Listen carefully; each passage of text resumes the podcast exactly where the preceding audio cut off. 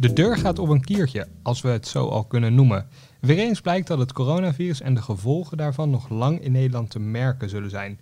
Welkom bij de nieuwste corona-podcast. Mijn naam is Victor Pak en ik spreek over de onderbouwing van het recente kabinetbesluit met gezondheidsredacteur Marieke ten Kate. Welkom. Dankjewel. En over de economische impact van de coronacrisis is economieredacteur Marijn Jongsma aangeschoven. Welkom terug in de podcast. Dankjewel, Victor. We beginnen natuurlijk met het nieuws uit de laatste persconferentie van premier Rutte. Basisscholen gaan met aangepast ritme in mei weer open en jongeren mogen voorzichtig weer een beetje sporten. Maar grote evenementen zijn tot 1 september van de baan en voor de rest verandert er eigenlijk helemaal niets. Ik had zelf wel op meer gehoopt, maar wat had jij hiervan verwacht, Marika? Nou ja, ik, ik had stiekem misschien ook wel op iets meer gehoopt. Maar uh, ergens wist ik wel dat, uh, dat heel veel meer dan dit ook gewoon niet haalbaar is op dit moment. Want je ziet uh, wel een aantal positieve cijfers. Vooral in de ziekenhuizen dat het aantal IC, mensen op de IC afneemt. maar ja, dat zegt nog niet dat, dat we over de, de piek heen zijn. Dus, dus het zou ook een heel gek moment zijn om nu alweer uh, heel veel maatregelen te gaan versoepelen. Dus dat gaat echt stapje voor stapje. En dit is dan uh, nou ja, het eerste stapje in dat, uh, in dat hele proces. We zijn dus nog niet over de piek heen, ondanks dat er wel wat positievere cijfers zijn. Nou ja, het is ook heel moeilijk te zeggen of je nou nog midden in de piek zit of er overheen bent of, of waar je precies um, zit op dit moment. Maar je, je ziet wel dat er een piek geweest is en dat we nu weer naar beneden gaan. Maar dat wil niet zeggen dat op het moment dat je maatregelen gaat versoepelen, dat dat hetzelfde blijft. Uh, dan zul je juist weer gaan zien dat die, dat die aantallen gaan toenemen. Uh, dus daarom wordt er echt voor gekozen om, om heel voorzichtig weer wat dingen toe te laten. Nederland lijkt dus nog even in uh, slaapstand te zitten, vooral de economie. Hoe kijk jij naar die persconferentie van Rutte, Marijn? Nou, wat mij opviel is dat het toch um, heel erg ging over uh, de verlenging van de lockdown. Eigenlijk uh, meer van hetzelfde zou je kunnen zeggen. Um, en er zat voor mijn gevoel wat weinig uitzicht in uh, op meer innovatieve methodes om het virus te stoppen. Ik denk dat dat voor veel ondernemers misschien wel teleurstellend is geweest. Kijk, die proberen natuurlijk zich voor te bereiden op een herstart, een doorstart, hoe je het wil noemen. Um, ja, en daar is nu nog niet echt concreet zicht op. En dat is natuurlijk heel lastig als je investeringen wil, wil plannen. Of nou ja, investering is misschien niet eens het juiste woord. Maar als je in ieder geval je wil voorbereiden op uh, een, een uh, gedeeltelijke opening van de economie. En, en innovatieve methodes, zijn dat dan bijvoorbeeld de app? Of gaat dat, waar veel om te doen om is geweest, of gaat het meer om wat winkels zelf kunnen doen om een bezoek te spreiden bijvoorbeeld? Nou, beide. Kijk, er is natuurlijk een oproep geweest van uh, minister Wiebes uh, van Economische Zaken om uh, plannen in te dienen. nou, voor die oproep waren brancheorganisaties daar al volop mee bezig. Hè. Ze, ze, wachten echt niet uit een marsorder uit Den Haag om daar al over na te denken. Dus er zijn allerlei protocollen opgesteld voor allerlei branches om te kijken van hoe kunnen we nu zeg maar in die anderhalve meter economie uh, toch functioneren. Um, ja, dat moeten bedrijven uiteindelijk natuurlijk zelf doen. Um, wat de overheid moet doen is natuurlijk um, inderdaad het ontwikkelen van apps, uh, het, het, zorgen voor voldoende mondkapjes, testen, et cetera. Dat zijn misschien allemaal maatregelen die op zich niet zaligmakend zijn. Maar in combinatie uh, met het, het, het, vasthouden aan uh, de social distancing misschien toch uh, ervoor kunnen zorgen dat je langzaam weer, weer open kunt gaan. En er zijn natuurlijk ook wel voorbeelden van, van landen waar ze dat um, met enig succes hebben toegepast. Tijdens een persconferentie liet Rutte wel blijken dat hij het een heel moeilijk besluit vond. Laten we even luisteren naar het wikken en wegen van de premier. De cijfers in de ziekenhuizen en op de intensive care afdelingen zijn hoopgevend. Maar de druk op de zorg is nog steeds gigantisch hoog. Een snelle versoepeling er zou kunnen leiden dat het virus meteen weer de kans krijgt om te gaan pieken. En dat willen we per se voorkomen. Dat vraagt van ons allemaal blijvend zelfbeheersing. Rutte zegt hier dus eigenlijk dat het nog te vroeg is om de deur, als we de samenleving zo even omschrijven, verder open te zetten. Maar hij noemt ook wel positieve cijfers, namelijk de capaciteit op de IC's die steeds wat ruimer in zijn jasje gaat zitten. Hoe kan het dan dat we toch nog even in slaapstand blijven als het ware, Marike? Nou, twee belangrijke dingen denk ik. Eén is ehm, dat inderdaad de druk op die ziekenhuizen afneemt. Maar dat wil nog absoluut niet zeggen dat we daar terug zijn bij normaal. Dus, dus ik geloof dat er nu ongeveer duizend mensen nog op de IC liggen. Nou, normaal hebben we 1100 IC-bedden. Dus bijna alle IC-bedden zijn gewoon simpelweg nog bezet met coronapatiënten. Ehm, dus nou ja, daar, is, daar moet echt nog wel iets gebeuren voordat we de normale zorg ook weer kunnen opstarten en, en de zorg gewoon weer normaal functioneert überhaupt. En je moet er niet aan denken dat daar nu alweer een golf patiënten overheen komt. Dus dat, dat wil, wil je echt voorkomen. Um, en het tweede ding is dat, je, dat het gewoon ontzettend lastig is om uh, de impact van het versoepelen van maatregelen in te schatten. Omdat we gewoon, het is een nieuw virus en heel veel landen zijn aan het zoeken naar hoe, hoe kunnen we dit virus nou indomen. Uh, en er zijn uh, nou ja, een aantal dingen die je vanuit uh, internationaal onderzoek kunt zien. en ook bijvoorbeeld onderzoek van het RIVM hier in Nederland. Dat bijvoorbeeld op de basisscholen het risico dat kinderen ziek worden is heel klein. En het risico dat zij anderen besmetten is, is ook heel klein. Dus op basis van dat soort gegevens kun je uh, de, de scholen weer openen, zoals nu dan is aangekondigd. Maar dat gaat allemaal echt stapje voor stapje om zeker te weten dat het inderdaad een goede beslissing is. En, en ja, als je tegelijkertijd gaat zeggen van nou alle cafés mogen ook wel weer open of alle restaurants mogen open, dan wordt het heel moeilijk om te zien wat het effect van die, van die individuele maatregelen nou precies is. En, en je, je wil dus een tweede golf voorkomen, maar je wil ook graag meer inzicht krijgen in wat, uh, nou ja, wat die versoepeling precies betekent. Het moet dus stapje voor stapje, maar dan gaat het toch verschrikkelijk lang duren. Dat vrees ik wel een beetje, ja. En, en dat zag je natuurlijk gisteren bij de persconferentie ook wel gebeuren dat het. Uh, was een waren een beetje wisselende reacties op. En ik merkte dat zelf ook wel. Dat je, kijk, je weet ergens donders goed dat het, uh, dat het niet zo gaat zijn dat, dat we weer terug kunnen na naar normaal. Maar ergens zit die hoop er bij veel mensen natuurlijk wel in. Um, en nou ja, wat ik zeg, ik merk het bij mezelf ook terwijl ik uh, dag in dag uitlees over uh, hoe geniepig dit virus is en, en hoe moeilijk het is om daar een medicijn of een vaccin voor te vinden. En toch blijft er ergens een beetje hoop bij iedereen zitten. Dus dat is natuurlijk ook niet gek. Um, nou ja, dat je toch een beetje uitkijkt naar weer een normale samenleving. Uh, maar ik, ik vrees heel erg dat dat nog wel even gaat duren. Ja. Onze hoop wordt nu uitgesteld naar mei. Dan komt er een, nieuw, uh, dan komt er een nieuwe persconferentie van de premier. Waarop zou ik mogen hopen? Wat is realistisch voor over die drie weken ongeveer? Ja, goede vraag. Uh, ik, ik geloof dat, dat echt niemand dat precies weet. Uh, en dat zal ook enorm dus afhangen van, van bijvoorbeeld wat er in de ziekenhuizen gaat gebeuren. Want uh, de, je, je ziet de patiënten die op de IC liggen, liggen daar relatief lang. Dus zeg dat we over drie weken daar nog steeds 700 patiënten hebben liggen. Dat is nog steeds een flinke aanslag op, op die ziekenhuizen. En daar, je moet daar ook wel bij bedenken dat je we vragen nu al ontzettend veel van het ziekenhuispersoneel. Dus, dus mensen die uh, 12 uur diensten draaien, zes dagen in de week werken, uh, nou ja, nauwelijks meer vrije tijd hebben. Dat zijn ook wel mensen die, die ergens even een moment nodig hebben om uh, überhaupt weer op te laden. Uh, en en nou ja, je, je kan dat, dat soort werk niet, niet heel lang volhouden. Um, dus ik snap dat er een soort roep is vanuit de, de samenleving om weer wat meer te mogen. Maar uh, ja, je, je moet wel even realiseren wat je ook van je zorgpersoneel vraagt op zo'n moment. Marijn, die roep komt vooral uit ondernemers. Houden die daar rekening mee met die balans tussen bijvoorbeeld de belasting van het ziekenhuispersoneel en hun eigen zaak die geraakt wordt door de crisis? Nou, dat is een goede vraag. Ik denk wel dat ze daar uh, in zekere zin rekening mee houden. In die zin dat ze um, begrip hebben voor de maatregelen uh, zoals die er zijn nu, die, die lockdown, de intelligente lockdown. Alleen je ziet natuurlijk dat naarmate zo'n crisis langer duurt, dat het begrip minder wordt. Omdat het offer dat ze brengen best groot is. Um, en en, en de, de voordelen, zeg maar, de, de baten van het offer, die worden natuurlijk heel breed over iedereen verspreid. En, uh, en zij, uh, ja, ze brengen een grote bijdrage in feite door, door hun omzet te zien wegsmelten.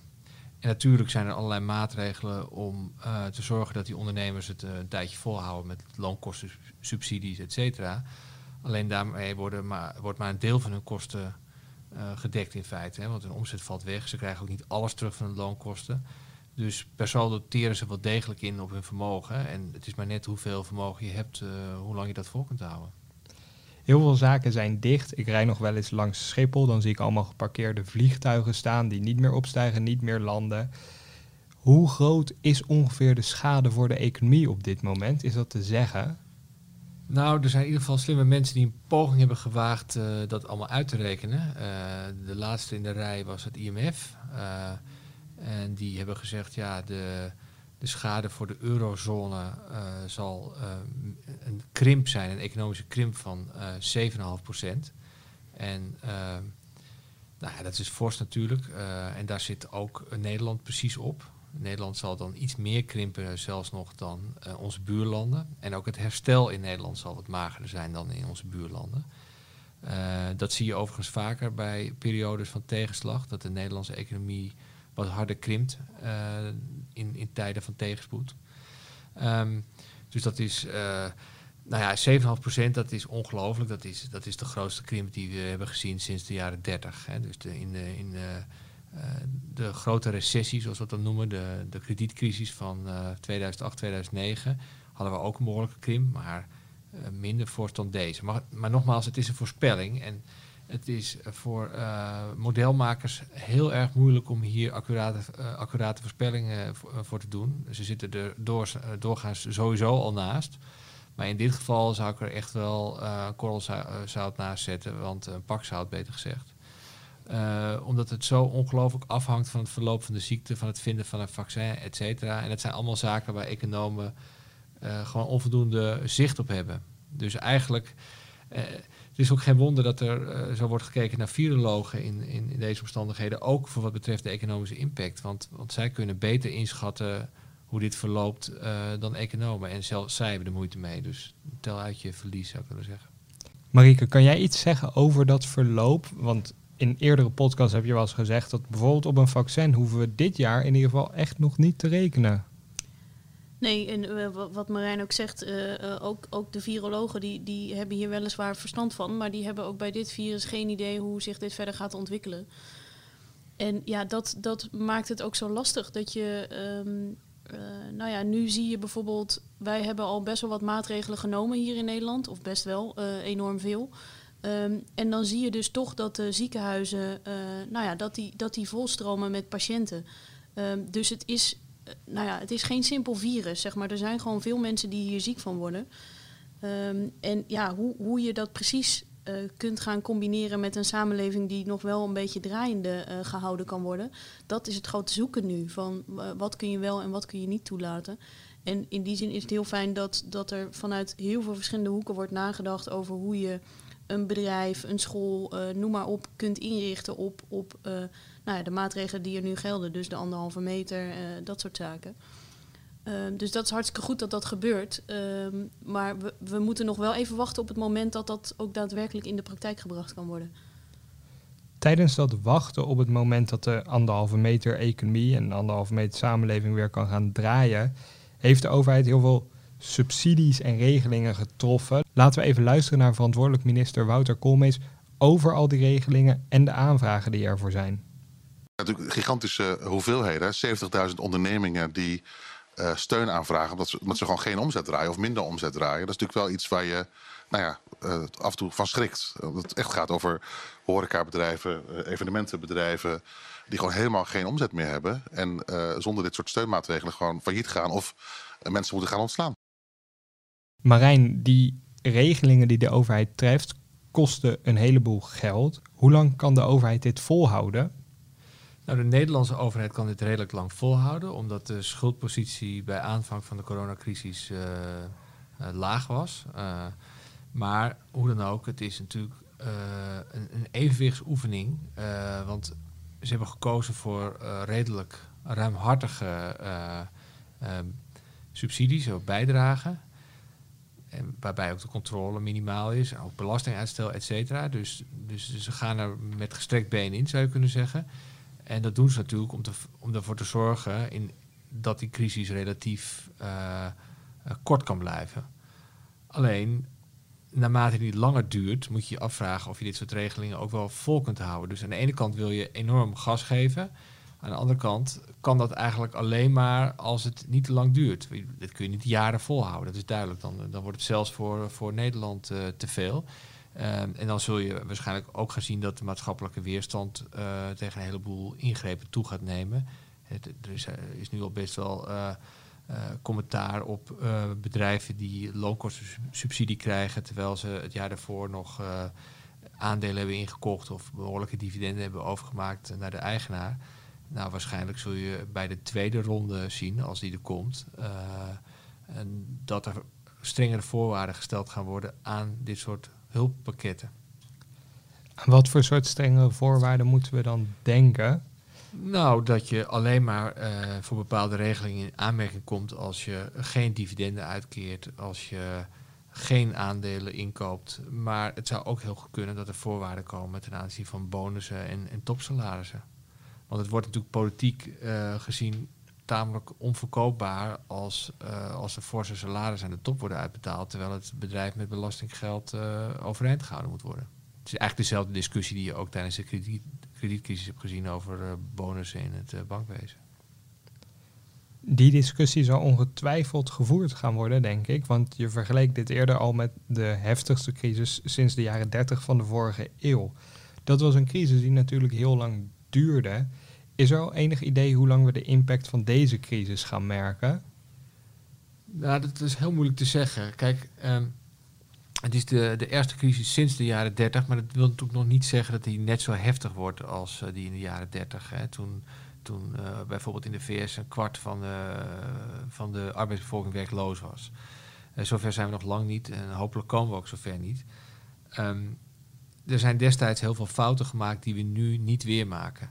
Uh, bijvoorbeeld het vasthouden aan een heel strikt monetair beleid. Het, het niet opvoeren van de overheidsuitgaven, maar juist bezuinigen om de verliezen in belastinginkomsten te compenseren. Eh, het instellen van allerlei protectionistische maatregelen. Nou, dat laatste zie je helaas wel een beetje, dat er steeds nationalistischer gedacht wordt. Maar het monetaire beleid is ultra ruim.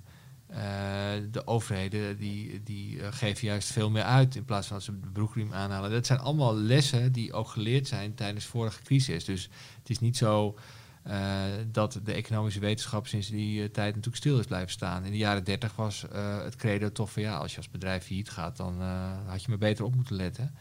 En dat bleek uiteindelijk desastreuze gevolgen te hebben. Dat gaat vooral over wat overheden doen nu. En dat klinkt in ieder geval bemoedigend, omdat ze wat slimmer handelen. Maar wat willen ondernemers eigenlijk precies van de overheid? Nou, die, die dringen aan op allerlei maatregelen uh, waardoor de vraag op peil blijft. En dat, uh, dan kun je bijvoorbeeld denken aan het naar voren halen van opdrachten. Dus er zitten allerlei uh, infrastructurele projecten in de pijplijn. Um, nou, normaliter hebben die behoorlijke doorlooptijd. Maar we hebben eigenlijk gezien, en dat is wel een positief element in deze crisis, dat de overheid zaken nu ineens veel sneller voor elkaar krijgt dan, dan voor de coronacrisis. Omdat uh, procedures veel sneller verlopen. Dus er is ook een, een, grote winst bij het bedrijfsleven om de aanleg van bepaalde wegen of spoorlijnen, maar ook woningbouw, te zeggen van jongens, laten we die procedures wat, wat, wat sneller doorlopen en dus ook sneller te beginnen met de aanleg ervan. En dat betekent dus eigenlijk dat je vraag naar voren haalt in een periode dat de economie natuurlijk verzwakt is. en dat, dat kan voor een stimulans zorgen. Uh, er is ook een pleidooi bijvoorbeeld vanuit VNO-NCW om de BTW op bepaalde goederen een tijdje op nul te zetten. drie maanden bijvoorbeeld. Ehm, om bijvoorbeeld vergroening te stimuleren. Dat je zegt van nou, geen BTW op elektrische fietsen en warmtepompen. En dan vervolgens denken consumenten van ja, als ik dat nu koop, dan ben ik goedkoper uit dan over drie maanden. Dus dan, dan ga ik inslaan. Het is wel, wel grappig om te zien dat dat de rechterzijde van het politieke spectrum is er natuurlijk altijd veel uh, sceptisch over vergroening. Maar uh, het wordt nu toch wel, wel omarmd als een soort uh, manier om de economie aan te zwengelen. Hè? Want er is heel veel nodig om, om de economie te vergroenen. En nu is toch de gedachte van ja, als we dat nou een beetje versnellen in plaats van vertragen, dan kan het misschien helpen om die economische dip wat gladder te strijken, zeg maar. Maar is dat een realistische verwachting? Want als ik voor een relatief grote uitgave sta van een elektrische fiets tot een elektrische auto of zelfs een waterpomp, zou ik misschien op dit moment wel heel huiverig zijn om Ja. überhaupt honderden tot duizenden euro's eh, van mijn spaarrekening te halen. Goed punt. Ehm, en dat is natuurlijk altijd eh, de grote vraag. Eh, he- eh, hebben consumenten er zin in, om het zo maar te, eh, simpel te stellen? Consumentenvertrouwen is een heel belangrijk element altijd in economisch herstel. En, en dat is een heel psychologisch gegeven. Als mensen ehm, een baan op de tocht voelen staan, dan gaan ze waarschijnlijk geen elektrische fiets kopen. Nou, misschien nog net, maar, maar in ieder geval geen elektrische auto. Dan kopen ze gewoon een eh, goedkope tweedehands van 1000 euro. Dat kan ook nog. Eh, en dat betekent dus dat die vraag een beetje wegvalt. Dus ja, eh, uiteindelijk is de arbeidsmarkt cruciaal. Als die redelijk overeind blijft en mensen hebben er vertrouwen in dat ze aan het werk blijven, dan zullen ze ook eerder gebruik maken van dit soort eh douceurtjes, om het zo maar te zeggen. En als dat niet het geval is, dan zullen ze denken, nou ja, leuk dat het even goedkoper is, maar ik hou liever toch het eh, bedrag in mijn zak. Want Nederlanders zijn over het algemeen ook echte spaarders, toch? Eh, nou, Nederlanders zijn eigenlijk, eh, dat valt eigenlijk nog wel mee, vergeleken bij een hoop andere landen. Italianen zijn bijvoorbeeld grotere spaarders, grappig genoeg. Maar Nederlanders zijn vooral wat we dan noemen gedwongen spaarders. We hebben een heel systeem natuurlijk opgetuigd waarbij iedereen maandelijks een behoorlijk bedrag overmaakt naar zijn pensioenfonds. En die besparingen die zitten dus vast in het pensioenfonds, kun je gewoon niet bij. Eh, er zijn natuurlijk allerlei plannen om dat eh, wat, wat vrijer te gaan behandelen. Maar goed, eh, zover zijn we nog lang niet. En dat betekent ook dat ehm, als in Nederland de economische groei terugvalt, dat consumenten hun uitgaven niet makkelijk op peil kunnen houden door hun spaargeld op te maken. Want een deel van het spaargeld zit gewoon vast. Ofwel in het huis, het eigen huis, ofwel in het pensioenfonds. Ja, daar kun je gewoon niet bij. Eh, en dat maakt de Nederlandse economie ook wat eh, bewegelijker dan bijvoorbeeld die in België of eh, in, in Duitsland of in Frankrijk, waarbij zeg maar de wat rijkere particulieren gewoon meer spaargeld hebben dan, dan wij hier. Helpt het economisch gezien al als de scholen bijvoorbeeld nu wat meer open gaan? Dat er iets meer bijvoorbeeld lunches verzorgd moeten worden voor kinderen? Maakt dat economisch al een verschil uit of is dat echt marginaal? Nou, vind het, ik vind het een hele, hele lastige, eerlijk gezegd. Eh, het is natuurlijk wel zo dat, eh, en daar zijn ook wel zorgen over bij werkgeversclubs, ehm, om de vraag eh, ook in de winkelstraat bijvoorbeeld weer goed op gang te krijgen, is het natuurlijk noodzakelijk dat mensen daar ook tijd voor hebben. Ehm, ook door de week. Maar ook bijvoorbeeld dat je op je werk kunt komen, dat is ook nog een ding. Hè?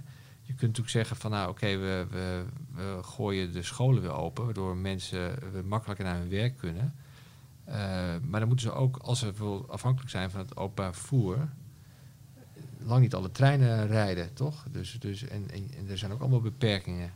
De, enige voordeel is dat het op de weg eh, lekker rustig is. Ja, tot, totdat iedereen zegt van ja, die treinen rijden nog niet, eh, niet geweldig. Laten we allemaal met de auto gaan. Ja, dan, dan staat iedereen dus meteen vast vanaf dag één. Dat is ook nog wel ingewikkeld. Ja, en dat is ook wel een van de dingen, denk ik, dat, je nu, eh, dat er nu dus gekozen is om alleen de basisscholen open te gooien. Dat, je, dat zijn vaak toch scholen die dicht in de buurt zitten, dus waar je lopend of op de, op de fiets heen kan. Ehm, nou ja, en, en zeker middelbare school, maar universiteit helemaal, dat zijn toch vaak wel dingen waar je eh, bijvoorbeeld voor eh, afhankelijk bent van het OV. En ja, dat, dat is ook nog een grote vraag hoe, hoe het OV dit, dit eh, zeg maar bijvoorbeeld een trein. Nou, iedereen die wel eens in de spits in een trein heeft gezeten, die weet, die weet dat je daar geen anderhalve meter afstand kunt houden. Ehm, dus als je hoe meer dingen je open gaat gooien, hoe, hoe meer je ook met dit soort dingen rekening moet houden. En ik, ik was zo iemand die voor eh, 1000 euro een tweedehands auto kocht, omdat ik gewoon simpelweg niet in een trein wil zitten nu. Ehm, eh, ja, dat, is, dat, dat geeft mij nu wat bewegingsvrijheid, maar ik heb ook de ruimte om, om, eh, om dat te doen. Zeg maar, ik heb de financiële ruimte om dat te doen. En dat zal niet voor iedereen gelden. Dus, dus er blijven mensen afhankelijk van een, van een tram en van een trein. Eh, en dan moet je echt goed kijken of je daar niet met te veel mensen tegelijk in gaat zitten.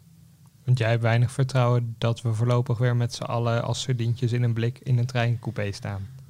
Ik ga daar niet tussen staan, in ieder geval. Dus dat was voor mij wel een belangrijke reden om, om inderdaad een, eh, een goedkoop autootje aan te schaffen. Dat ik toch eh, eh, nou ja, nog wel mensen op, op een afstandje kan opzoeken. Maar dat ik in ieder geval niet, niet helemaal aan mijn huis gekluisterd ben. en, en nou ja, enigszins bewegingsvrijheid heb. Maar daar niet voor afhankelijk ben van een trein. Want ja, dat de, de keren dat ik nu in een trein zou stappen, dat, dat is niet om naar het werk te komen. Dat zijn gewoon. Eh, nou ja, dat zijn overbodige uitstapjes, zoals je ze nu misschien zou noemen. Eh, dus ik wil dan gewoon voorkomen dat ik, dat ik in een drukke trein eh, er nog eens bij ga zitten. Een weinig positieve afsluiting van deze podcast, helaas. Want voorlopig zullen we dus nog even aan huis gekluisterd zitten. Bedankt voor het luisteren in ieder geval. En vergeet u niet te abonneren om volgende week deze podcast vanzelf te ontvangen in uw favoriete podcast-app. Tot dan!